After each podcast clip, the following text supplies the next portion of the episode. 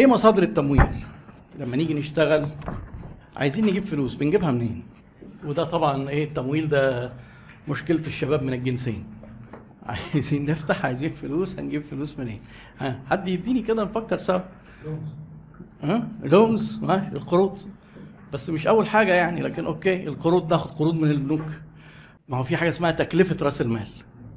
تكلفة رأس المال هنا بتكلفك إيه؟ إن البنك بياخد فوائده وإحنا مع التضخم اللي حاصل وارتفاع نسب ال- الفوائد في الإقراض وكده فدي تكلفة ممكن تعمل مخاطرة على البيزنس لأن هو بياخد فلوسه سواء أنت كسبان أو خسران. البنوك ما بتشاركش حد. طيب إيه تاني؟ التمويل الذاتي اللي إحنا لسه قايلين صح؟ آه الشركاء. إن أنا إيه معي مش معايا فلوس كافية أو مشارك ناس ونجمع فلوسنا مع بعض. مش كافية الفلوس نشوف ناس تانية.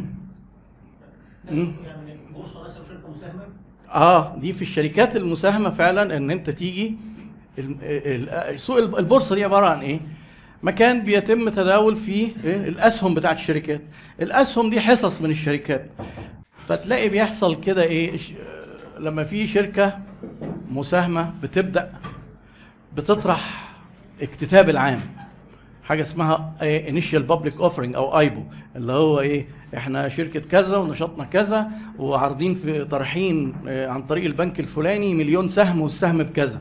الناس تشتري الأسهم دي والأسهم دي هم كده امتلكوا جزء من الشركة والفلوس دي بناخدها إحنا نعمل بيها النشاط. يبقى كده إيه الأسهم بس طبعا ده دي ليها بقى إيه قوانين بقى شر- إنك تعمل شركة آه، أموال وتحت بقى في حاجة بقى اسمها الرقابة المالية وهيئة سوق المال والبورصة آه لأن في آه، شركات مساهمة اللي هي بقى البابليك وفي اللي هي المغلقة. يعني نعمل شركة مساهمة أسهم إحنا كده عيلة مثلا وكل واحد يشتري أسهم فيها وما نطرحهاش في البورصة.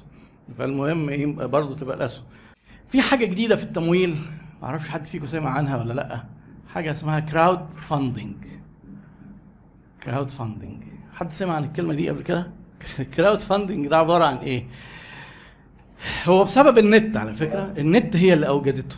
أنت إيه؟ الفكرة عبارة عن إن أنت عامل حاجة منتج جديد ومش لاقي له تمويل.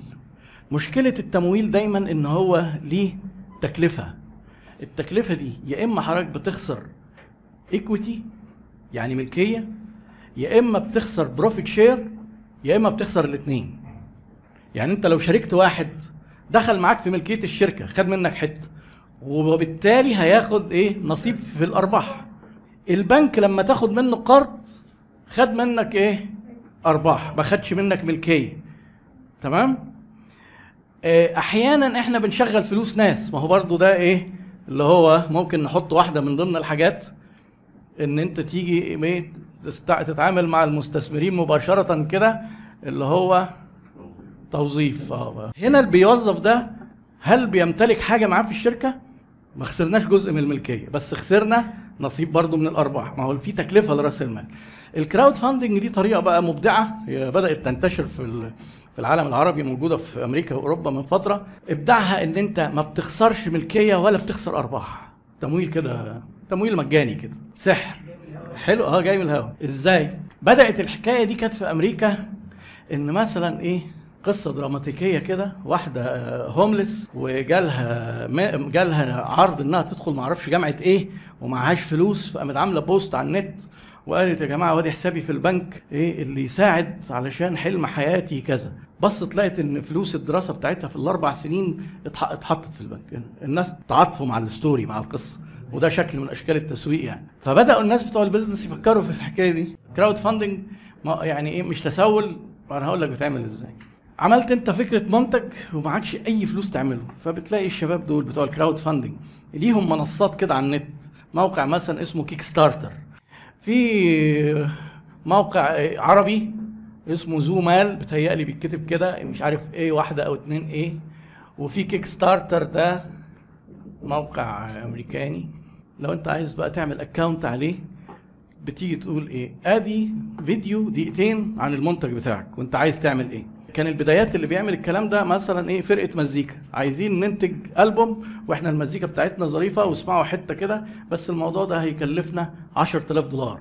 اللي هيمولنا إيه؟ ممكن نديله الألبوم for free أو نديله الألبوم إيه؟ بخصم. وبعدين يقوم جاي عامل إيه؟ فئات كده. لو هتدفع 5 دولار هنقول لك شكرا. ونبعت لك thank you letter لو هتدفع 10 دولار هنديك الألبوم. مثلا آه، 50 دولار آه، هنحط اسمك في لوحة الشرف عندنا في الشركة. حاجات كلها إيه آه، هجس يعني. آه، 100 دولار آه، هندعي لك في وإحنا بنحج. آه، لكن ما فيش فيه خلي بالك كل اللي أنا بقوله ده إيه؟ ولا في equity ولا في profit ما فيش فيه ملكية ولا فيه بتبقى اسمها rewards rewards ممكن أديك منتج مجانا ممكن أديك منتج بخصم لو أنا مل... لم... الناس اقتنعوا بالفكرة ودفعوا ال 10000 دولار باخدهم والموقع بياخد نسبة صغيرة حوالي 5% لو لميت 9999 دولار ما بتاخدش ولا مليم لو خد لو جالك أكتر من 10000 بتاخدهم برضه بنفس الطريقة والنسبة. 20000 دولار بتاخدهم يخصموا النسبة. شركات كتير قوي منها شركات مصرية اعتمدت على ال crowdfunding ده. شركة مثلا أنا أعرفهم كانوا عاملين حاجة كده إيه جهاز صغير بيت- بيتصل بالنت وبيتحط فيه ال SIM card بتاع موبايلك لو هتسافر بره. فبيقوم عامل لك إيه يحول لك المكالمات من غير roaming الناس اللي يتصلوا بيك على الموبايل وأنت مسافر بره تيجي المكالمة يقوم متحوله عن طريق النت على الرقم الأجنبي بتاعك أو على النت زي زي الواتساب كده أو الماسنجر.